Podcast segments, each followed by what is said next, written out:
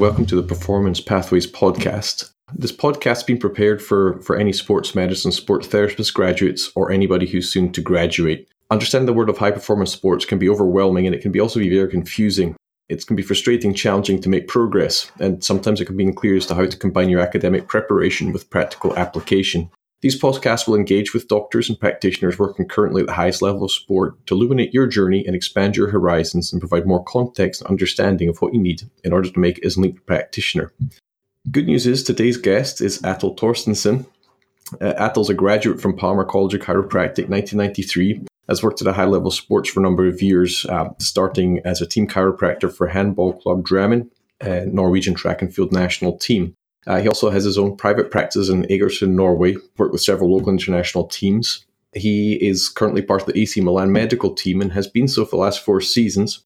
Uh, he also was the Norwegian Chiropractic Association Chiropractor of the Year 2006, International Chiropractor of the Year 2010, and I met Atle at a seminar this year or last year in Aarhus at a Mitch, Mitch Mally seminar where he was one of the assisting doctors, just extremely impressed with his technical ability, but also his knowledge. Uh, so let's get into it. I'm going to bring Atle in right now. So Atle, uh, first of all, welcome to the podcast. Is there is there anything that I missed there that, that you'd uh, like to expand on?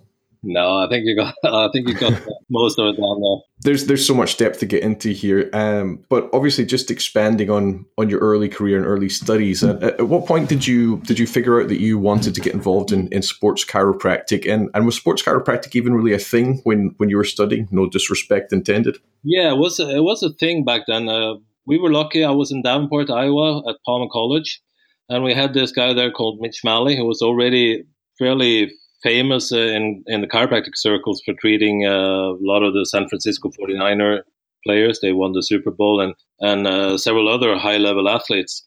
And I really started out in his clinic as a patient. I, I played a lot of football or soccer, as they call it in, Amer- in America. Did a lot of track and field and had a lot of old injuries, especially to my ankles.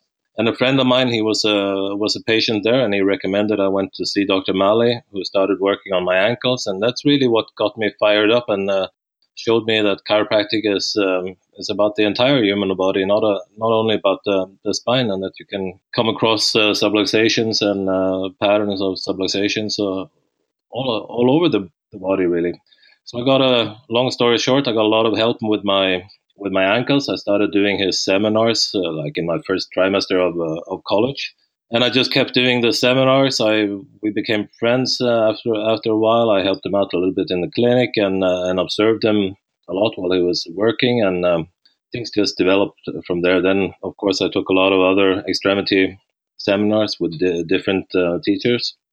Mitch Mally was really the guy that got me into the sports chiropractic uh, thinking or considering it uh, a viable career path to say it like that. Yeah, Mitch Mitch Mally's uh, something else. You know that that was my first ever seminar I'd taken with with Mitch last year when I when I came over, and I was I mean his his skills are, are phenomenal, and, and also would, would highly recommend it. Was it was there anybody else early in your career, um, not necessarily a, a, chiropractor, but anybody else that was influential for you uh, that that maybe helped you along your way? Yeah, it was uh, first and foremost it was students that were were further along at school than I was. I, I, you know started hanging out with the people that were known to be good adjusters, both spinally and uh, and extremity wise. I have a good colleague here in Norway. We're teaching a lot of seminars. He was a year ahead, year and a half ahead of me at Palmer, and he had already started doing the Mally seminars. And of course, I started uh, picking his brains about uh, as much as I as I could. So I, you can be you can say that I've been very lucky to have very good mentors all all along all along the way. You know, so. And that's uh, the the other Norwegian student, I presume, is is the other Atle. Yeah, it's a, uh, what we call who we call Big Atle. big Atle, yeah, I love it. And, but you're also quite a big Atle as well, just not as big as as he is. Exactly. But that, that's okay. I, I, look up to you both, uh, literally and, and metaphorically as well. So, uh, on, on, graduation from Palmer, did you come straight back to Norway? Yeah, I went straight back to Norway. In uh, in Norway, we have this system that you have to uh, intern or you have to work for a licensed chiropractor for a year until you can start your own uh, own practice. And I was uh, I was lucky enough to get a get a practice place or an intern place in in Drammen in Norway and close to Oslo. in that clinic, there was this physiotherapist who was working with a with a Drammen handball team, which was by then the at that time the best handball team in in uh, Norway. And he kind of uh, introduced me to. Uh, he started getting interested in you know what I did and uh, what I knew and everything. And I started treating some of the players in the clinic, and then he kind of recruited me into the handball environment. So I had uh, two teams that I worked with back then. Back then in the handball.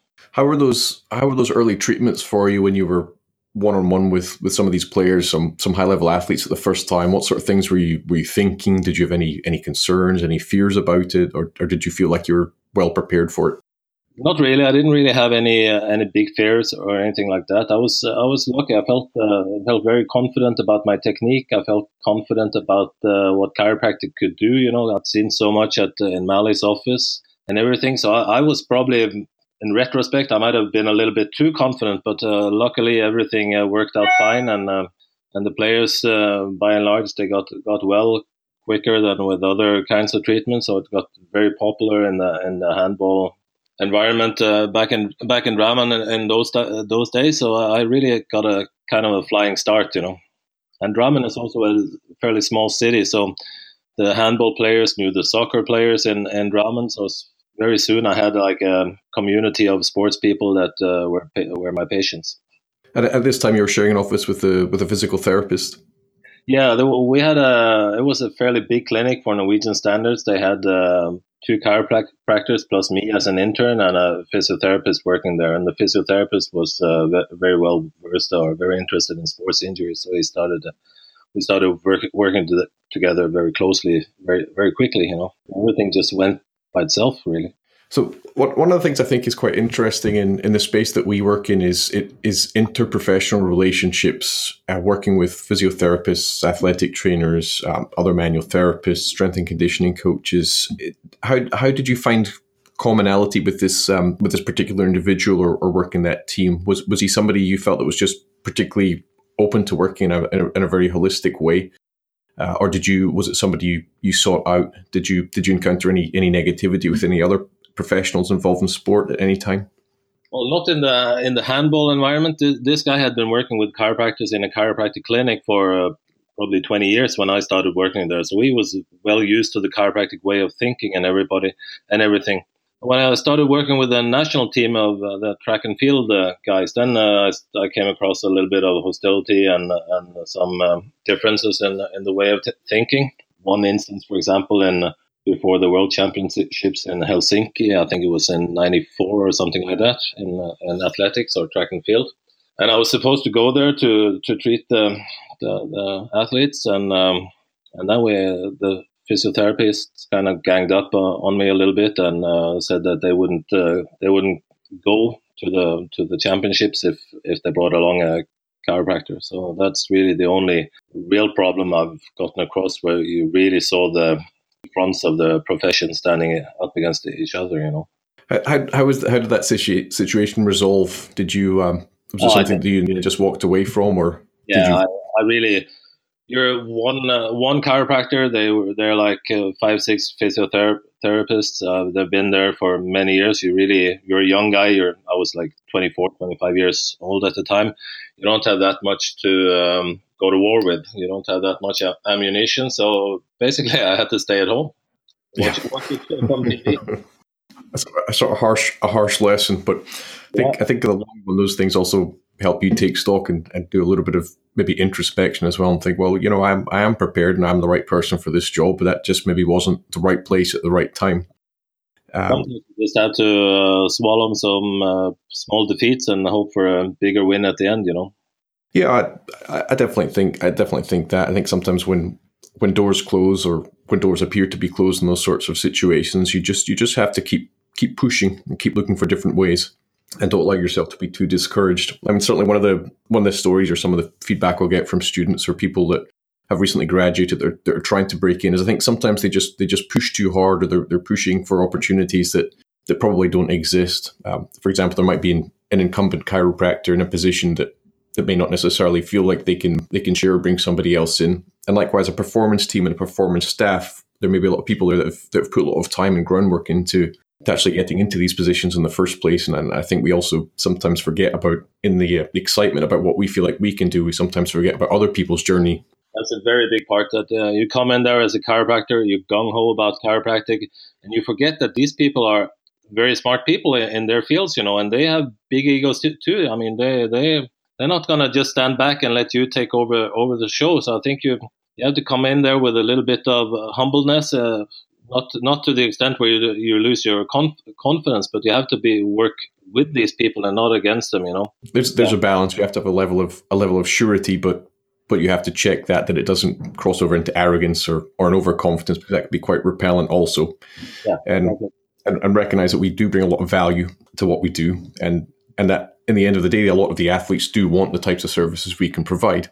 Yeah, and that's really what uh, has always uh, supported me the the support of the athletes because they want they want the the treatments that uh, that we can give as chiropractor, you know, and they, they feel it on, on their body that that it gives the results and uh, that it that it re- works, you know. So I think that that's the really what has kept me going over over all these years, you know. Yeah, and, and we'll continue to. So, so in addition, obviously, I think it's fair. You would probably not describe yourself this, but it's fair for me to say that, that you're obviously a master adjuster, know your way around the body biomechanically very well. Uh, is is there are there any other techniques, methods, modalities that that you bring into practice? Yeah, I do a little bit of uh, of different stuff from adjusting as as well. You know, I do, but but in the in the sports setting, especially like in Milan, where you have 18 people working in a medical team, some people are fairly sensitive to you you taking over their areas of expertise. So if you even if you know kinesiotaping, if you know dry needling, if you know uh, shockwave, uh, for example, if you know this or, or that or rehabilitation and everything, there's usually going to be some somebody there who knows it at least as well as you do. So if you start, you know, fiddling around too much, I, I really believe that you should as far as possible stick to your level of to your area of most expertise because otherwise you're going to have a hard time people are going to feel that you're taking their jobs away from them. And uh, instead of uh, trying to do everything your, yourself uh, like we do in, in smaller teams or in, in our clinics you know then you have to you have to be a team player and, and let the other guys shine at what they're good at doing you know so I think the, key part of that also then is is to retain a level of curiosity yourself. Is to it was um, in in Britain at least I, we we don't have athletic trainers here.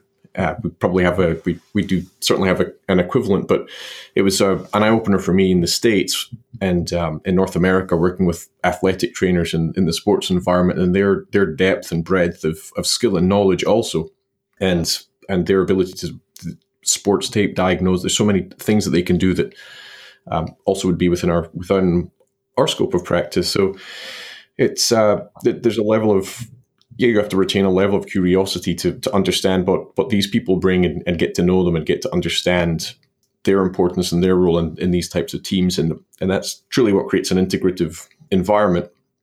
Yeah, and that's when you get uh, accepted by the other guys as well, because they see that you're not trying to outshine them or outdo them or, or anything like that. You're you're a team player and you're just working. You're all you're all working working for the good of the team and the players. You know. So th- that being said, and um, I'll, I'll, be interested to know what your answer to this is. But but I've also I've always felt in in the profession, it's a big we're we're a big profession. There are there are chiropractors who are excellent chiropractors, excellent clinicians, uh, but they are chiropractors who practice chiropractic on people who happen to do sports. Now, there's obviously a big distinction between that and, or in my opinion, I think there's a distinction between that and a sports chiropractor. Um, a, a, chiropractor who's really specialized to go and work in a sporting environment. W- would you agree with that, or do you feel that the skills are fairly u- ubiquitous and, and, and you can do both things? In many ways, I, I agree with you there because uh, I've never looked at myself as a sports chiropractor at, at, all. I look at myself as a chiropractor, and I do the same um, techniques to a lady of uh, 60 years old who has twisted her ankle or a, a, small kid or whoever has has an injury. You know, I'll do the same um, stuff, the same techniques, the same approach uh, as I do with athletes. I mean, they're human beings. It's, uh, it's the human body that we're we're working with. I've never been super interested in um, in rehab and training and uh, and all of those aspects or taping for that matter. I've I've always been more of a regular chiropractor that happens to be interested in working with extremity and injuries, and you, you see a lot of extremity injuries in sports people. So I've I've never had uh, felt like a like a sports chiropractor per se. I'm more of a regular chiropractor, I would say, that work a lot with sports people. So that's that's interesting. So in effect, what I'm hearing there is that your your avenue, your pathway in was because you developed. Uh, let's uh, again, it's fair for me to say a very unique and probably an ex- I would say an exceptional skill set in in adjusting, but particularly in the extremities, and that was what was very attractive to to athletes because you had this ability and you were able to hopefully speed up their recovery, uh, get them back on the field to perform more quickly than if you weren't there. Is is that fair? Yeah, that's fair. And uh, and all of my job uh, jobs have come from that. I mean, when I started working with the tra- uh, track and field team, it was the coach of the track and field team that came into my clinic with a shoulder injury, and I fixed him, and I asked me to come see them. With the Milan, it was the wife of uh, of uh, Jean Pierre Meersseman, the ex head of of the Milan lab. I, I adjusted her for a shoulder injury and she got well and he saw me adjust some other people for knee injuries and ankle injuries and uh, and I got offered that, that, job. So I've never really profiled myself in towards sports uh, that much although it, of course it interests me a, a, lot you know obviously from a, from a, funnily enough like my the reason I got very interested in sports chiropractic Jean, Jean-Pierre Meersseman was a, was a massive influence for me actually early early in my career and, and particularly the Milan lab which is one of the reasons why I started going down more of a almost a sports science route. Um, so it's interesting you tell that story that he observed you treating his wife, was really thrilled with the with the results you got. So so what was your what was your trajectory then from there to integrating yourself in as the um, and is your title the, the team chiropractor for Milan or or what's the? No, no, I'm more of a consultant. I, I don't really think I have a title uh, per se. I'm more of a consult consultant, you know, for, for the team.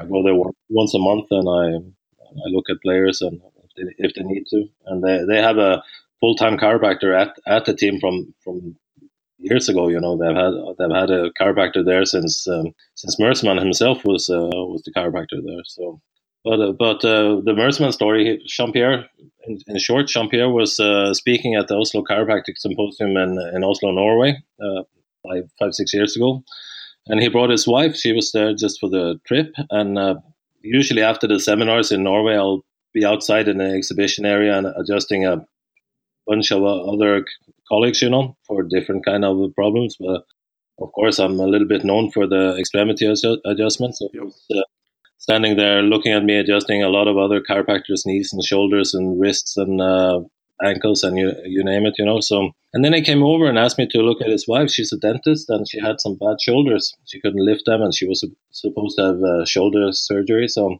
I was a little bit cheeky and I said, sure, I'll look at her, but if I fix her, you have to invite me down to Milan so I can look at uh, what you guys are, are doing down down there with the Milan lab. Very fair. and, uh, and I adjusted her, and a couple of days after, I got an email from uh, from Jean Pierre, and um, and apparently his his wife has had gotten a lot better. She could lift her heads, uh, her uh, arms over over, over her head uh, properly, and invited me down. So I went down. Um, that was in May that year.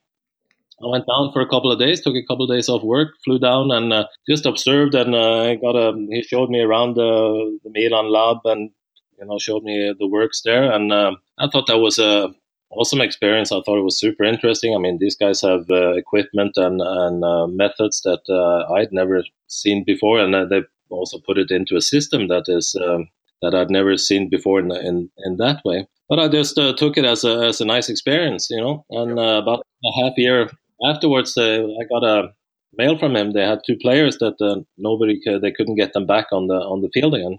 They were injured. One had a knee knee operation. Another one had a old fracture of the fifth, fifth metatarsal. Who that uh, it had healed up, but uh, and the knee operation was apparently successful, but uh, they couldn't they couldn't train or play or or run these two players. So um, he said, well, "We've tried everything. Do you want to come down and see if you can do anything?" So of course, I just uh, canceled a week of uh, in my practice and uh, jumped on the first plane before they could redecide or anything like that. So I thought uh, this is my chance. I, I got to take this one. So I went down there and I adjusted these two players, and um, within the week they were both back in back in training, and that's really when when that thing kind of kicked off. They asked me to come. Uh, well, first they asked me to move down there, and then they asked uh, I couldn't do that because I have practice here at home and a wife and, and two kids.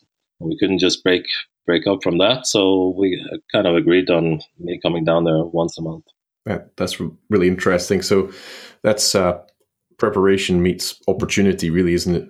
And yeah, you, you got to be a little bit lucky to get the opportunity, and then when you get the opportunity, you have to be good enough to to do something about it. You know. And I just think it's it's probably also worth also pointing out that that, that was only four years ago, and and you graduated in 1993. So it's not as if it was something that that just fell in your lap. No. Something which which takes time, and elite sport also require often an elite practitioner. And and it makes sense. There was a story I, can't I can't remember who it was. Um, it was physical therapist I think, which was who was working for the LA Lakers at the time, and and Kobe Bryant had made a comment asking how she would rate herself as a practitioner. Was she uh, out of ten? And and she said, "Oh, I, I, would say I'm six out of ten, trying to be humble." And he said, "Well, you shouldn't be working with me then if you're only six out of ten. But probably yeah, exactly. making a mess of that story. But I think a lot of that also also rings true. Is there's there is a certain amount of time and preparation that needs to be done. Put down the groundwork. Work. You know, first of all, you need to be experienced enough to be uh, to be calm uh, about creating athletes of that caliber with the money that is involved and all the pressure around it. Uh, and then, uh, and then, uh, you know, it's it's really a thing that you kind of, at least for me, it, has been a thing that I've kind of just matured into. You know, I've always treated a lot of athletes, but the level has gotten higher over the years. But I mean, I've treated so many hundreds and thousands of low le- level athletes, um, and the the injuries are are the same. You know, so an ankle injury is an ankle injury, whether you're playing in the seventh division in uh, Norway or the Serie A and uh, A in um, in Italy. So basically, the mechanics are the same. The players are just as interested in getting well. The big difference is the the pressure of, the media and the money and uh, and everything. You know. So is that your attitude towards that's probably developed over the years? Then that, that you've been doing that, it's become a it's it really also an evolution for you in some ways. I'm sure every every year's probably a little bit different. Oh yeah, both uh, both as a both as, as a chiropractor, uh, chiropractor, and as a human being. Of course, you you mature and you evolve, and you, you get a higher degree of uh, I don't know if you should call it certainty or maybe confidence is a better a better word that you can actually perform when when it's needed. You know. You, you obviously get massive amounts of, of practice hours in the year because I know I know you're in a busy practice. So, it, could you would, would you mind just taking me through maybe what a week for you would look like, like a, a typical standard standard week, um, how your day typically plays out in in practice? Yeah, I usually start out at uh, seven o'clock in the morning. My first patient, maybe sometimes uh, quarter to seven or something like that, and uh, then I just keep uh, working until I'm finished. Usually around uh, six o'clock at night, and then I'll uh, both my kids used to play football. Then I would usually go to their practices and uh, watch or the games and everything, and I'd look at their teammates and uh, and everything. So uh, my life has basically been uh, revolving around chiropractic for since since I became a chiropractor. Really, yeah.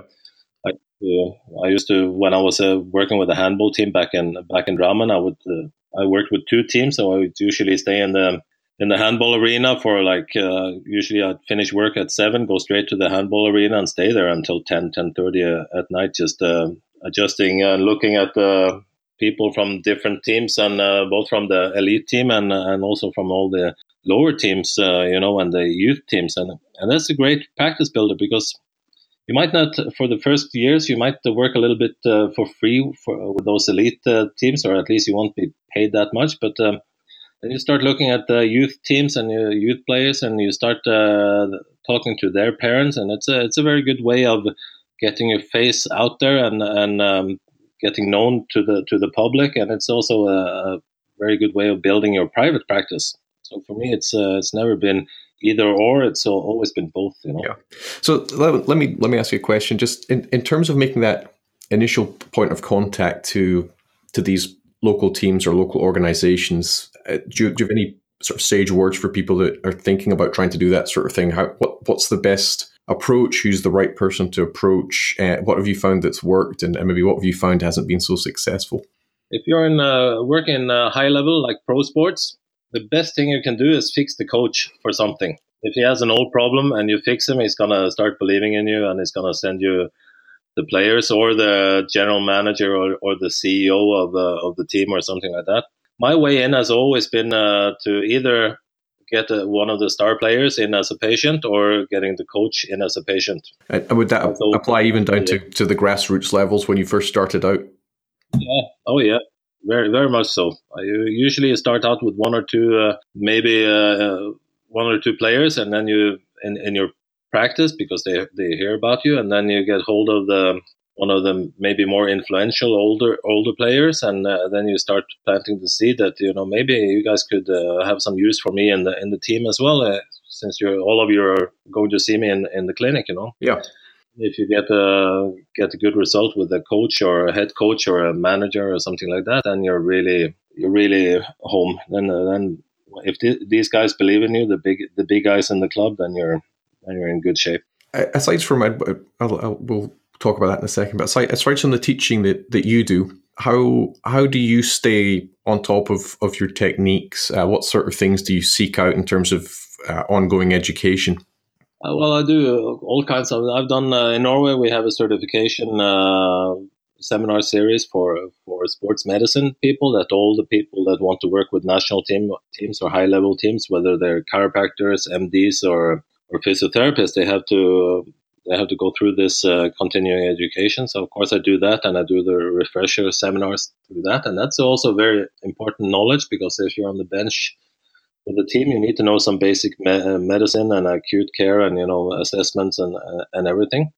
And then uh, basically what I've do, done over the years, I've tried to figure out who's the best at. Uh, if I hear about some guy who's really good at ankles, I'll track him down, see if he's doing any seminars. If he doesn't do any seminars, I'm going to send him an email and ask if I can come and observe in his clinic and and try to pick his brain uh, brains uh, as much as I can. You know, so so I've just been uh, basically my technique is just uh, stealing a lot of other people's techniques and putting it together and then mixing it up a little bit uh, and making it uh, my own. But of course, my main influence has, has always been Dr. Dr. Mally. Yeah, and, and and I think they say the the most innovative people are the ones who can hide their sources the best, right? I mean, we're all we're all borrowing and changing and integrating other people's yeah, stuff.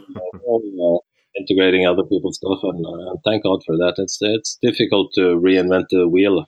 You know? Yeah, that's gone really quickly, uh, and it's been absolutely excellent. So the, the, last thing I think I would maybe just like to close off with is is where people can can catch up with any of your courses, um, what you've got going on in the coming coming months, if you have anything planned. Yeah, I, I, I, never put a, put on any courses my, myself. I'm I'm I'm really not very fond of public speaking and, and everything. So all the I'll just turn up if people ask me to to turn up. Uh, I just had a spoke at the Lyceum at the Barcelona College of Chiropractic. They they sent me an email and asked me to come, and uh, I'm going to speak in Paris uh, next month, and then in uh, Madrid, and then in, at the ECU conference in Budapest. And then I got asked today, uh, earlier today, to speak in Hong Kong at the Hong Kong College of Chiropractic in November. And I think I'm speaking in Bournemouth sometimes this fall or something like that. So they just uh, best place maybe to see it is on my Facebook page or um, I'm sp- I'm also speaking in uh, Dr. Meersseman has a seminar series going on down in Como. You can uh, you can find uh, find everything about that on the Facebook page called JPM Eventi. No, that one I should get down to.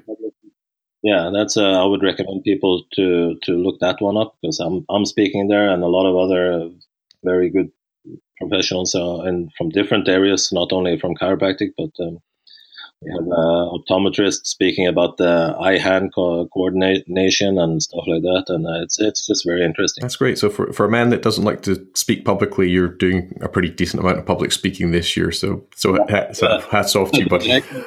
but I never really promoted myself as a speaker or, or anything, and uh, it's uh, it's not what I live off. I live off of my work in, in the practice. Uh, so you know, so so I've never really focused on uh, on uh, being some kind of seminar guru. I, I usually I um, I tell people to go to Dr. Mally's seminars because I think they're excellent. You know, his background stuff is uh, superior to most of the people I've uh, list, listened to. You know, he's got very good. Um, he's got a very good biomechanical understanding, very good neurological background, uh, and and everything. So I think his uh, stuff is excellent. I I still do go to go, try to go to at least one Gonstead seminar a, a year to have them pick away all my uh, bad habits uh, in adjusting and to hone my uh, my Gonstead te- technique.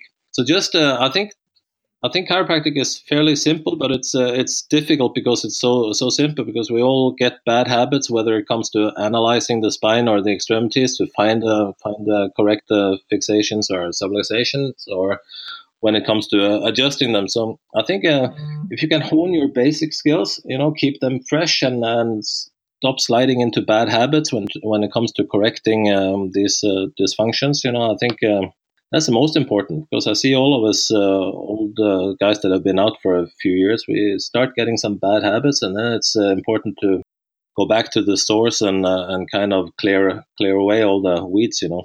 Yeah, so I think that's um, they call that the the simplicity on the far side of complexity, right? So thank you for listening to this Pathways to Performance podcast. We hope that you found this episode engaging and as interesting as we did. Join us next time as we continue to explore the journeys of other high performance practitioners in elite sport.